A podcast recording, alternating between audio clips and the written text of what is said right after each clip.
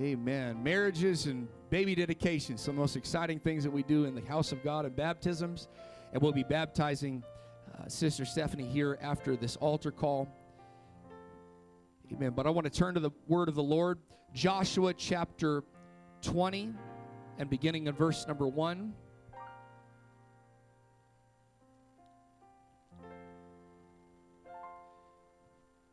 Joshua chapter 20 and verse number 1.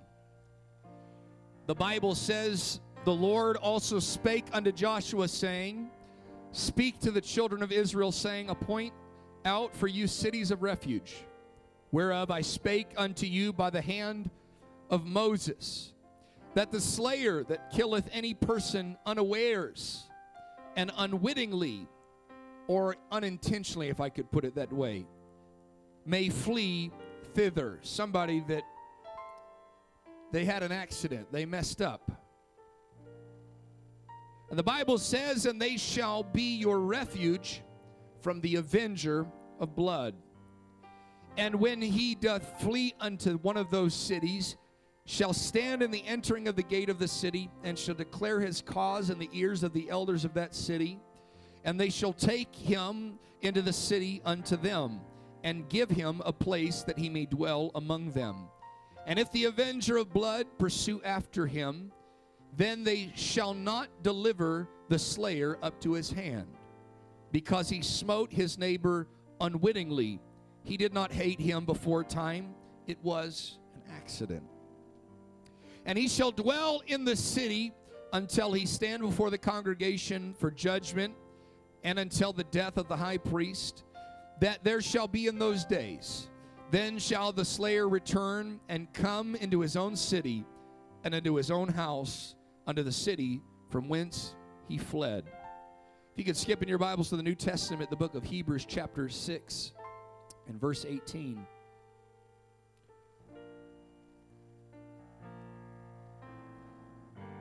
Hebrews chapter 6 and verse 18. The word of the Lord declares this that by two immutable or unchanging things, in which it was impossible for God to lie, we might have strong consolation. Who has a strong consolation? Who has strong hope? I'll tell you who has strong hope. Those that have fled for refuge to lay hold upon the hope that is set before us, the hope that He promised, and since He doesn't lie, it's something we can rely on. We who have fled for refuge to lay hold upon the hope that is set before us. And I want to preach to us for a few moments on this subject refuge from regret. Refuge from regret. Would you set down your Bibles and lift up your voice as we pray? Hallelujah. Come on, let's pray all across the building. And let's ask that God would touch us that God would, in fact, give us a refuge. Amen. We have it here today a refuge, a place where we can run a place where we can hide, a place where we can get away, a place where we can escape. Hallelujah. I pray, Lord, that you would give your grace and your mercy, God, that that hope uh, would be evident here today. It's impossible for you to lie, God. You have already declared that you are our refuge and that you are our strength uh, and that you are our ever present help in time of need, in time of trouble. And God, I'm praying, Lord, that people would run into your refuge today and find hope. That people would run into your refuge and find strength, that people would run into your refuge and find grace in time of need and in time even of failure, God. I'm praying that you'd bless us here today in Jesus' name. And everybody said, Amen. Hallelujah. God bless you. you may be seated. Man, refuge from regret. The cities of refuge are one of the most interesting topics in the Bible to me. It's interesting because God spoke this to Moses while they were still in the wilderness. In an area where they were not living in cities, they were living in tents, tabernacles. They were wandering about, not knowing which way they were going. surrounding and compassing a mountain. And God began to speak to them about a day that would come where they would leave the wilderness. Because there will come a day where everybody leaves the wilderness. Amen. You get to where God is leading you. Might not be today, might not be tomorrow, but you just hang on to Jesus and He'll get you there. And everybody said, Amen. And so He speaks to them that when you go into the promised land, I'm going to give you cities that you did not build. You're going to live in houses that you didn't build. You're going to have crops and farms that you never planted. You've never done any work. God told them before time, I'm going to bless you with a land that flows with milk and with honey. I'm giving all these things to you, amen, for an inheritance and for a blessing. Amen. For those that don't believe God wants to bless you, I got news for you. Amen. Most of the Bible is about the blessings that God gives. Amen. God's interested in blessing you. God's interested in taking you to another level. God is not interested in leaving you where He found you. God wants to take you, amen, to a dimension that you and I have not seen before time. God wants to take you and I, He wants to take your family, He wants to take this church to a level that we can only dream of. Amen. He said, I'm going to give you all these lands and all of this area. You're going to have, amen, so much in abundance. He said, You're going to be the lender and not the borrower. And everybody said, Amen. You're going to be the head and not the tail. Does anybody want that to be? Amen. You're going to be the boss and not the employee. You're going to be the owner and not the employee. He's saying, I'm going to bless you to that level. Amen. But when you get there, I'm going to withhold some things from you. He said, I'm going to withhold six cities from you. I don't care how much you like those cities, how nice they are, how great the bricks and the walls are. Those cities are mine. He said, Before you ever get to the promised land, I need to make some provisions for people that make mistakes. Amen. Before you ever get there, amen. I just want to help somebody understand grace and mercy. Amen. The Bible says that Jesus was the lamb that was slain from the foundations of the world. Let me help somebody understand what that means in modern English. That before you and I ever sinned, He said, I'm a sacrifice that is ready for you. Amen. Before you and I ever made the mistake, there was provisions of mercy, there were provisions of grace. Amen. Anybody excited? Before you ever messed up, before Adam and Eve ever ate of the fruit of the knowledge of the tree of good and evil, I want to tell you, God said, I've got mercy before you make the mistake. I've got grace before you fail. I can save you to the uttermost. God was not shocked by our mistakes. God's not shocked by our failures. He was not concerned and worried about what he was going to do before you and I ever made the mistake, before you and I ever slipped up. God said, I've got salvation ready for you. Oh, somebody ought to clap your hands and give him praise. He said, You're going to set aside six cities, and these six cities are going to be there for those that make mistakes. Inside of God's kingdom, He wanted to make sure it was a merciful kingdom. See, the Old Testament, as we've said many, many times, is a type and a shadow of good things that are to come.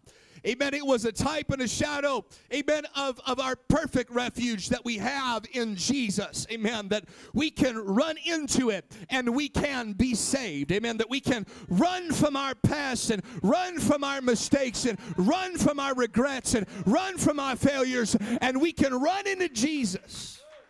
He wanted to make sure that his people were a merciful people. I want to tell you the church is a merciful place. Because ain't nobody know like we know how merciful God's really been. Amen.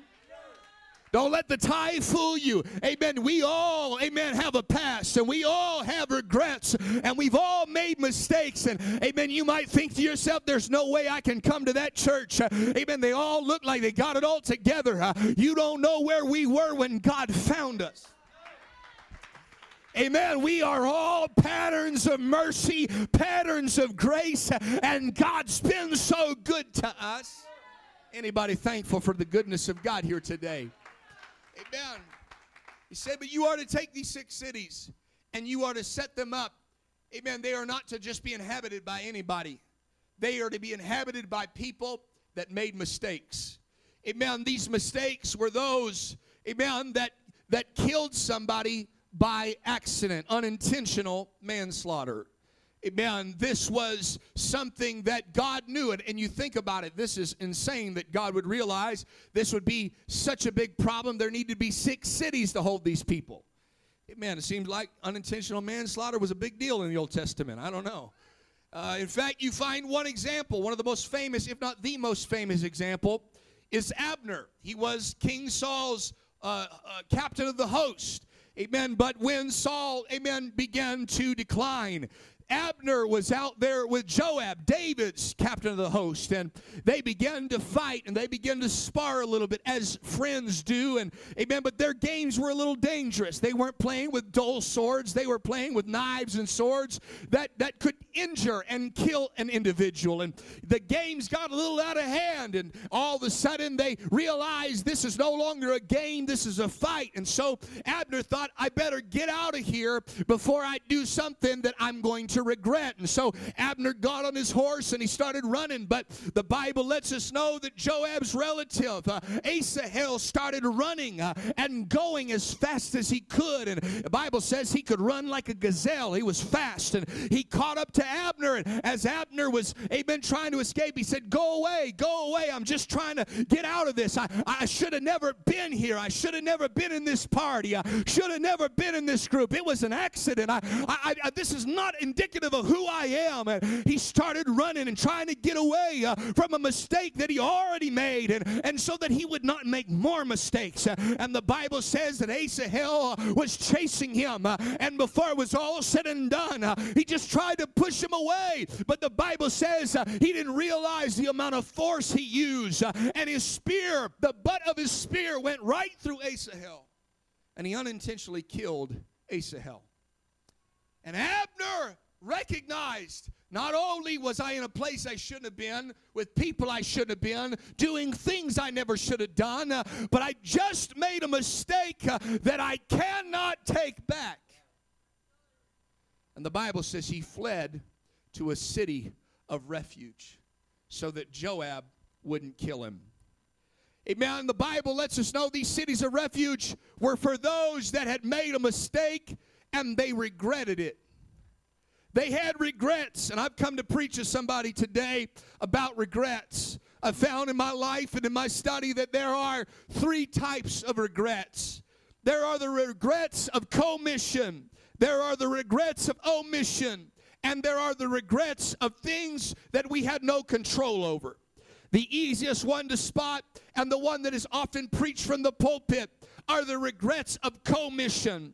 We often regret the things uh, that we wish we would have never done in the first place. Uh, this is usually the kind of regret that centers around our sins and our failures. Uh, this is a popular message amongst young people. Amen. You got to talk to young people about living beyond their regrets. Amen. The things that they've done wrong and they've surrounded themselves, uh, amen, in negative situations and they focus their attention on all the things that they've done wrong and all of the regrets uh, of the committed acts that they wish they would have never done. Uh, amen. I know there's people today that you've got some committed regrets. You should have never been at that party. You should have never injected that into your body. Uh, you should have never dated that person. Uh, you should have never gone there or been with them. Uh, amen. There's regrets that each and every person has uh, that they should have never done. And they live uh, bound by should have, could have, would have. Uh, I shouldn't have been there. I could have done this. I, I, they get bound up by these regrets. This is why teenagers are so focused on their self esteem and the image that they portray. This is why young people today have slogans like you only live once. No regrets live in a way where you just you, you just don't you don't worry about the, the decisions that you made.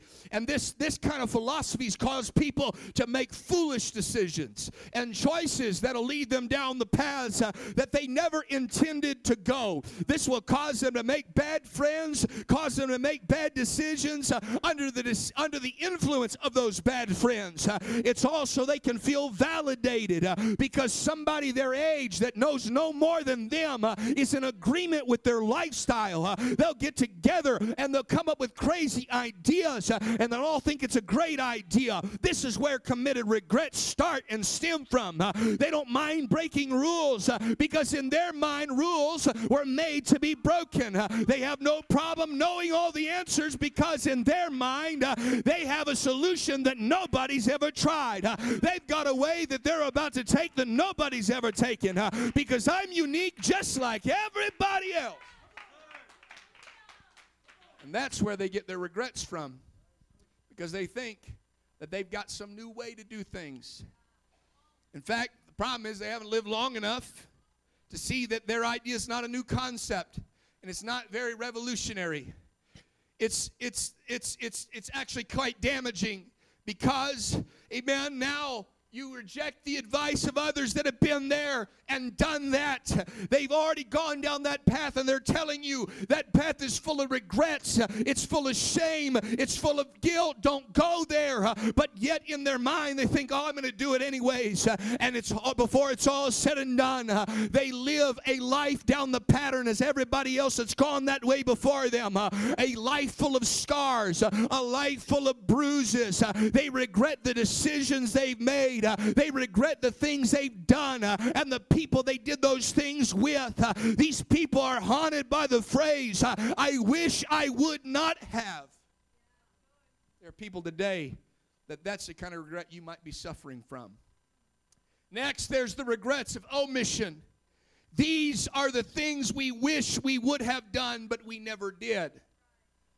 These are the regrets that people remember the most when they are nearing the end of their lives. Can I preach to some folks?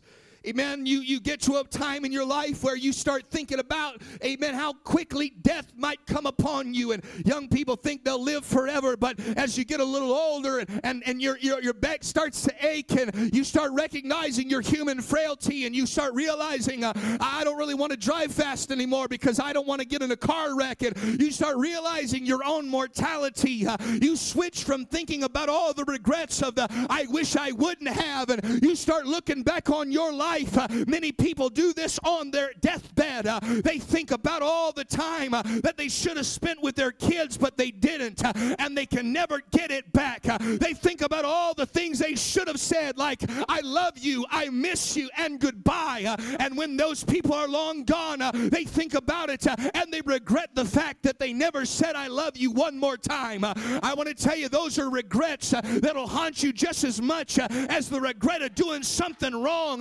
It's the regret of I should have done something right. Can I preach to you? Uh, there is there is no greater regret in all the world uh, than what you should have done. Uh, there's no re- greater regret you'll ever have. I should have gone to the altar. I should have gone to church. I should have prayed. I should have worshipped. I should have been in the house of God. amen. There's no greater regret than knowing I would have had one more moment. I would have had one more hour. Oh, somebody lift up your hands. Let's pray.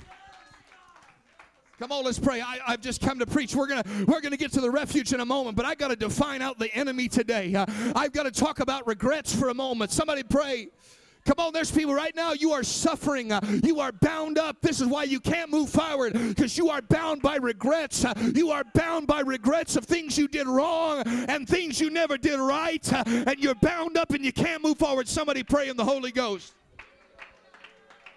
Come on, today, uh, before we start eating turkey and gravy, uh, we're going to say, God, uh, give me a refuge from my regrets. God, set me free. Set my mind free. Man, the older we get and the more acquainted we become with grief and with death, the more we start thinking about what really matters. It's not about how much time you spend at work, it's about how much time you spent with your spouse. Come on. It's not about the it's not about amen the car you have in the driveway. It's about the vacation you took with the kids and with the wife uh, and with the grandkids. It's about the fact uh, that you spent time and built relationships. Uh, amen. It's not about uh, all those. Somebody said it this way: He who dies with the most toys wins. Uh, I want to tell you, he who dies with the most toys uh, might have had fun but didn't win. I want to tell you who wins. it's those that have lived a life that said, "I loved you." amen. Every time I thought about it, I I missed you. And I called people. Amen. This is the kind of people that really win in life. Those that say, I'm not going to be bound by those regrets. I'm not going to be bound by those thoughts of I should have, I could have, but I didn't. These are the people that live life to the fullest, that have gone above those and said, you know what? I felt to call them, so I called them. I felt to pray for them, so I prayed for them. I pushed my flesh aside and I lived above those regrets. Man, that's, that's the second version of regrets. But one of the hardest ones to, to, to really hone in on is the regrets of things we had no control over. These are people that are deeply wounded by abuse, by molestation, by rape, by unexpected events such as death or loss. These are people that live with regrets, amen, and they got a dark cloud hanging over their head, amen, thinking to themselves that somehow, some way, they could have controlled the outcome. Came to preach to somebody. I came to give you deliverance once and for all from these regrets. They're haunted by the what ifs of life. They're haunted by the what if uh, I would have not gone there? What if I would have uh, been better as a child? And they blame themselves for the divorce and they blame themselves, uh, amen, for, for this and that happening. And they blame themselves for the abuse and they think to themselves and they ask this question what if? What if? What if? and they're bound up by what if? what if I would have done this? And what if I wouldn't have done that? And they're bound up by this. It's a regret, and it's caused them to live paralyzed by fear. And this is why they don't make decisions today because they're bound up that what if I make the wrong decision? And they never move forward because they're afraid of regrets that might be. Come on, can I preach somebody out of a fictitious future? You're so scared of making a decision today because of the bad decisions you made or did not make, or things that had nothing to do with you in the past. But God sent a preacher to help you get refuge from your regrets. God sent a preacher to help you get up out of it. God sent you a preacher to let you know there's a place you can go to get beyond your regrets. Somebody lift up your hands and pray. Come on, somebody pray right now. In the name of Jesus. You've been bound by your regrets. You've been living like a fugitive. You've been living like a caged lion. And God sent a preacher to get you up out of it. When somebody made a mistake, when they had regrets, according to the Bible, they had one or two options. One, they could stay where they were and the avenger of blood was coming. The avenger of blood typically was the next of kin that would say, You killed my cousin, I'm going to kill you eye for eye, tooth for tooth. I have a right uh, to, to, to, to avenge the blood that was shed. But these people that chose that route are those that have made the decision they were going to live in the shadows. They were going to hide and they were going to always look over their shoulder. There's people today, that's how you live. Always looking over your shoulder. Always thinking people are talking about you. Always thinking, hey, well, who's going to get me? You're living a paranoid life. Uh, I want to tell you where your paranoia is coming from. It's not the devil, it's your regrets. I want to tell you, people get paranoid when they have a guilty conscience. You call them or text them and you say, hey, well, I want to talk to you about this, that, or the other. And they immediately go on the defensive because they think, oh no, they found out about me. These are people that live in a masquerade. They go around just trying to hide who they really are. That way, the avenger of blood will never find them. They try to stay one step ahead of their past. Amen. As they step, amen, into this future that's not really free, that's not really light life, uh, it's just barely surviving. Uh, and they go uh, from one dark corner of life to the next dark corner of life, from one relationship, and when that relationship doesn't work out because they dragged all their baggage and regrets from the previous one, they move on to the next and say, That person was the problem. They go from one church and they leave that church and say, The pastor was the problem, the church was the problem. But the truth is, they had a guilty conscience, and the regrets were causing them to I'm preaching to somebody right now. There's a refuge from regret. You can get up out of Somebody ought to pray right now. Somebody ought to pray right now. Hallelujah. Come on, somebody pray in the house of the Lord. I'm almost done preaching, but God wants to get you up out of it. You can come out of the shadows. You can come out of the dark. You can take the mask off. You can stop hiding who you really are. You can live in a life of freedom. Oh, I came to preach. Somebody lift up your hands and pray. Come on, let's pray. Come on, hallelujah. When you rip that mask off, you'll realize I got a guilty conscience. I, have got some things that I regret, and I'm trying to I'm trying to bolster myself against what I regret. I'm trying to hide what I regret. I don't want anybody to figure out what I regret. Man, I want to help somebody here today. I, I, I got so much we could talk about, but let me just tell you, this is this is what's killing some people's marriage.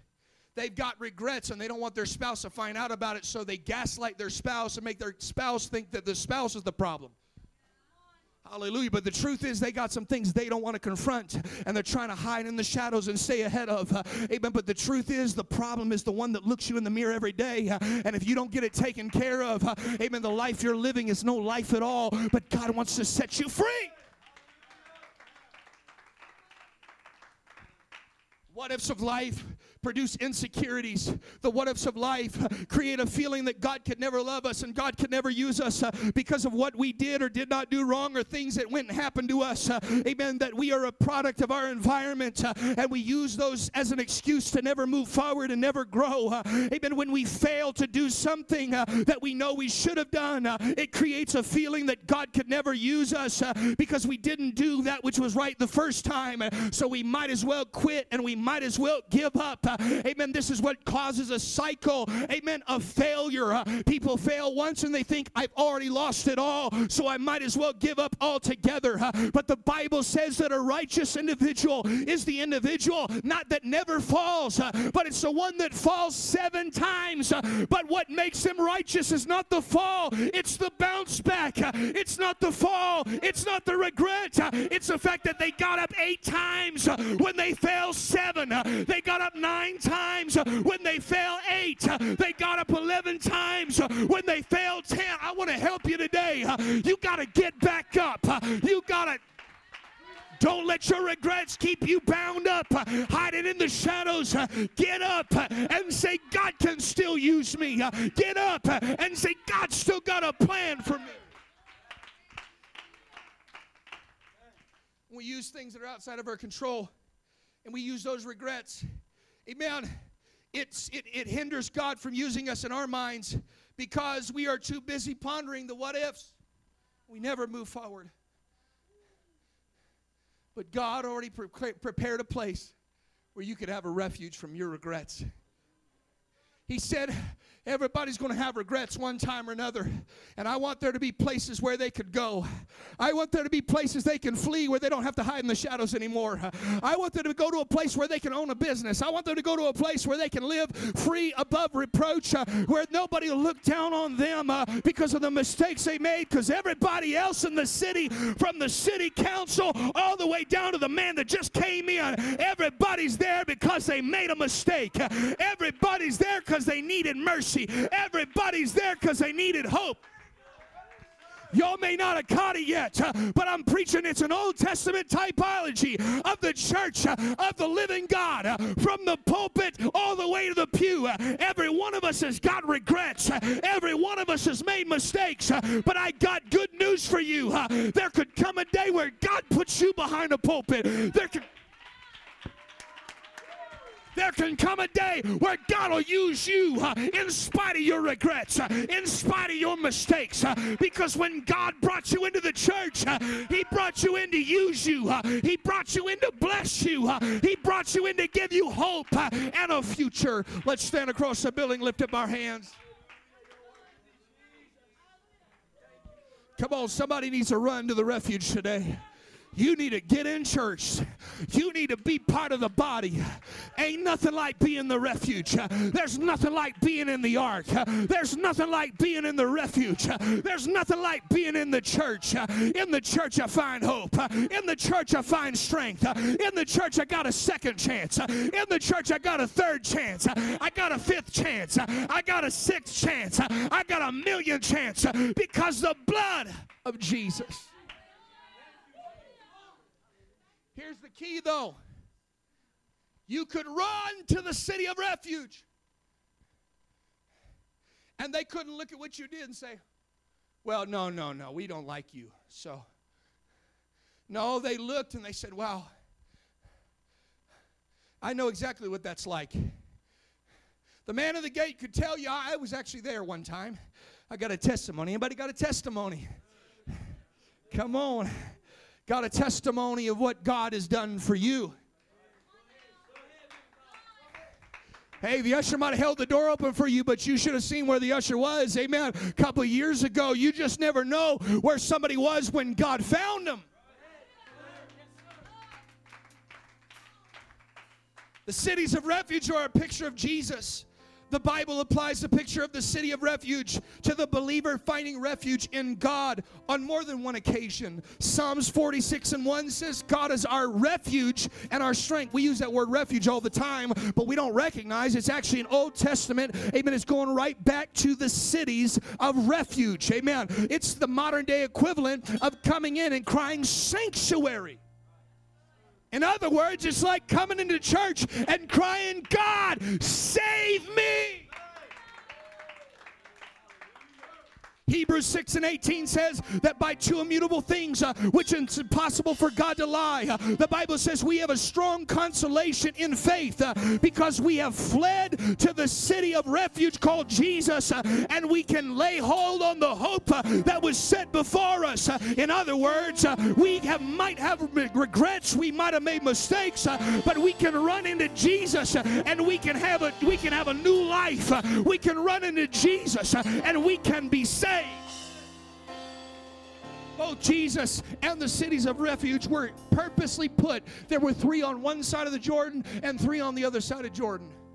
God wanted to make sure they were easily reached. I want to tell you, mercy's not hard to reach. Mercy's right there. You just got to reach out. Both Jesus and the city's refuge are easy reach for the needy person.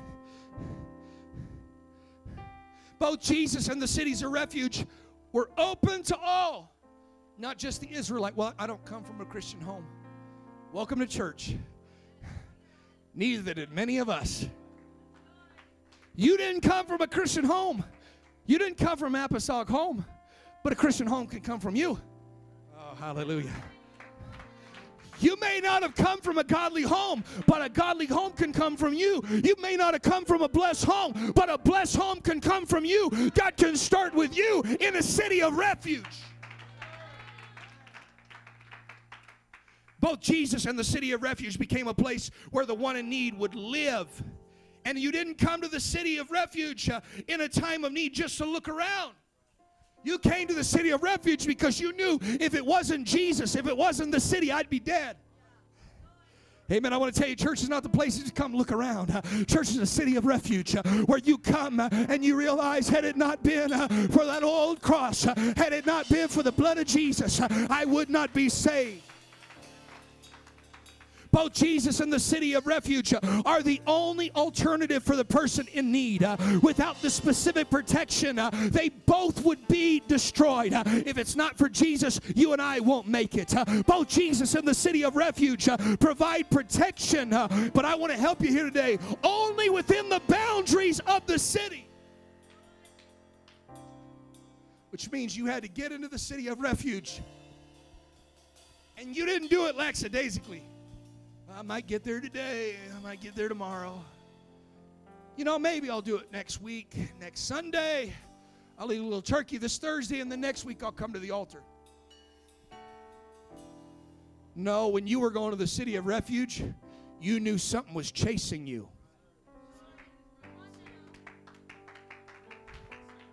Listen, there are people that you don't run at the gym, you don't run for nothing. But if a dog started chasing you, you'd start running. The devil has chased some of you back into the house of God here today. What you don't realize, that's an act of mercy from God.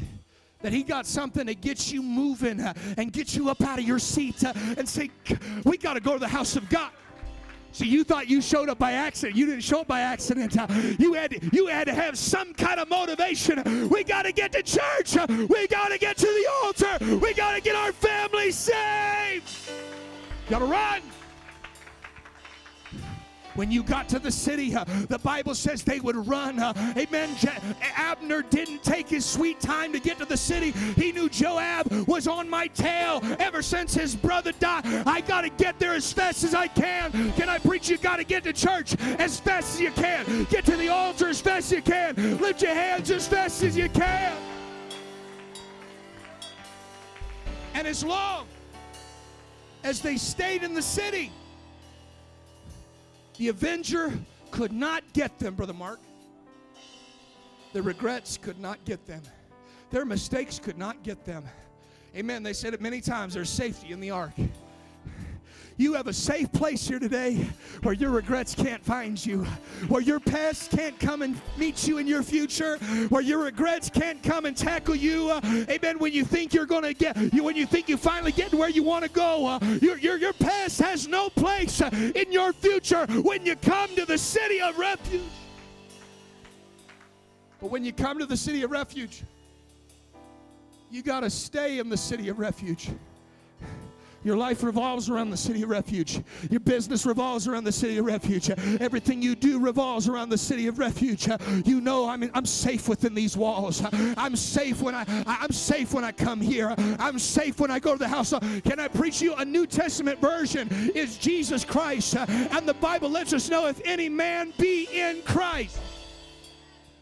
If any man or woman be in the city of refuge, they are a new creation. Oh, All things are passed away. Can I help you? All regrets are passed away. All mistakes are passed away. But you know how you do that? You got to get in Jesus. You got to get in Jesus. How do you get in Jesus? You get baptized in Jesus' name. How do you get in Jesus? You get filled with the Holy Ghost. How do you get in Jesus? You come to the house of the Lord. You lift up your hands and say, God, I need your help. Somebody lift up your hands and let's pray. I'm done preaching. Come on, there's a refuge from regrets today. Come on, there's freedom today. Come on, well, preacher, what if I can't take it back? You can have a refuge from regret today. Uh, when you get it washed by the blood of Jesus, uh, amen, it passes away. Uh, and the Bible says God doesn't even remember it. Uh, well, what, what, what, do I do? Uh, amen, when I carried these regrets for so long, uh, you can lay them down at this altar and you can say, God, I'm not picking them back up. you've delivered me. I'm free indeed. The end of the day, the only answer is this everybody's got regrets. But you and I have a decision what we do with them. I've got some I wish I wouldn't have. Trust me, more than I can count. But I've got a lot more I wish I would have. And I can't go back, and I can't go back in time to go back and do those things. I've got a lot of things that I wish would have never happened in my life. But I'm so thankful that one day I came to a city of refuge. I came to a church. And all of a sudden, my past couldn't haunt me anymore. My regrets had no power over me anymore. That's what the Bible means when it says, There is therefore now no condemnation, amen, no regrets to those that are in Christ Jesus. Today, each and every person can bring whatever it is you've got, and you can come down to this altar and you can take it before Jesus and you can say, Lord, I'm going to run, I'm going to be like the righteous. I'm going to run into this refuge and I'm going to be saved. I'm going to trust in the fact that the Bible says the eternal God is my refuge. I'm going to trust like David and say that God is my rock. I'm going to trust in Him. He's my shield, the horn of my salvation. He is my strong tower and He is my city of refuge you can come to this altar today and you can say, God, I got a lot of baggage, but I'm going to drop it off at this altar.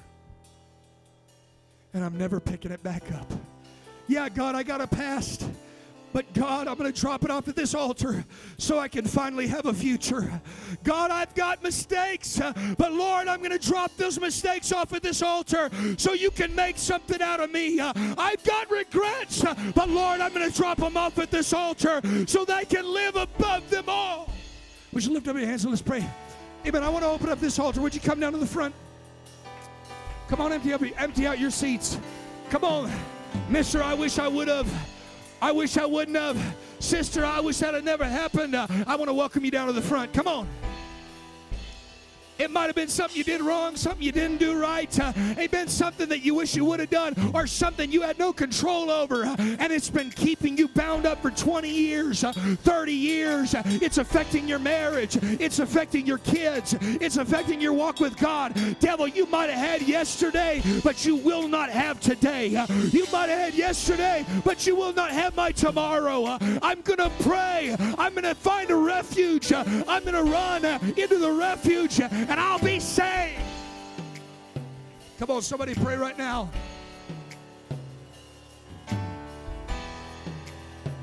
Come on, today. Today's the first day of the rest of your life. Today's the first day of the rest of your life. Run into Jesus. Run into Jesus. Be saved today. Be saved today. Get your life right. Let God help you today.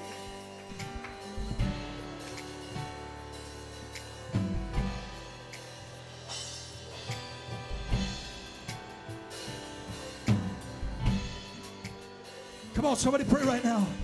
In the name of Jesus. The righteous run into Jesus and they're saved. The righteous run into Jesus and they're saved. God, help me today.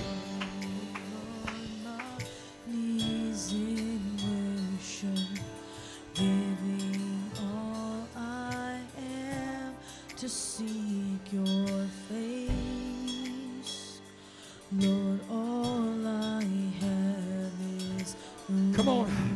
I feel safety here today. I feel hope for somebody today. Come on, you can have a better future than you've been given yourself. A future that you can actually lay those things at the foot of the cross and know they don't matter anymore. They're washed away, they're passed away. Everything's new.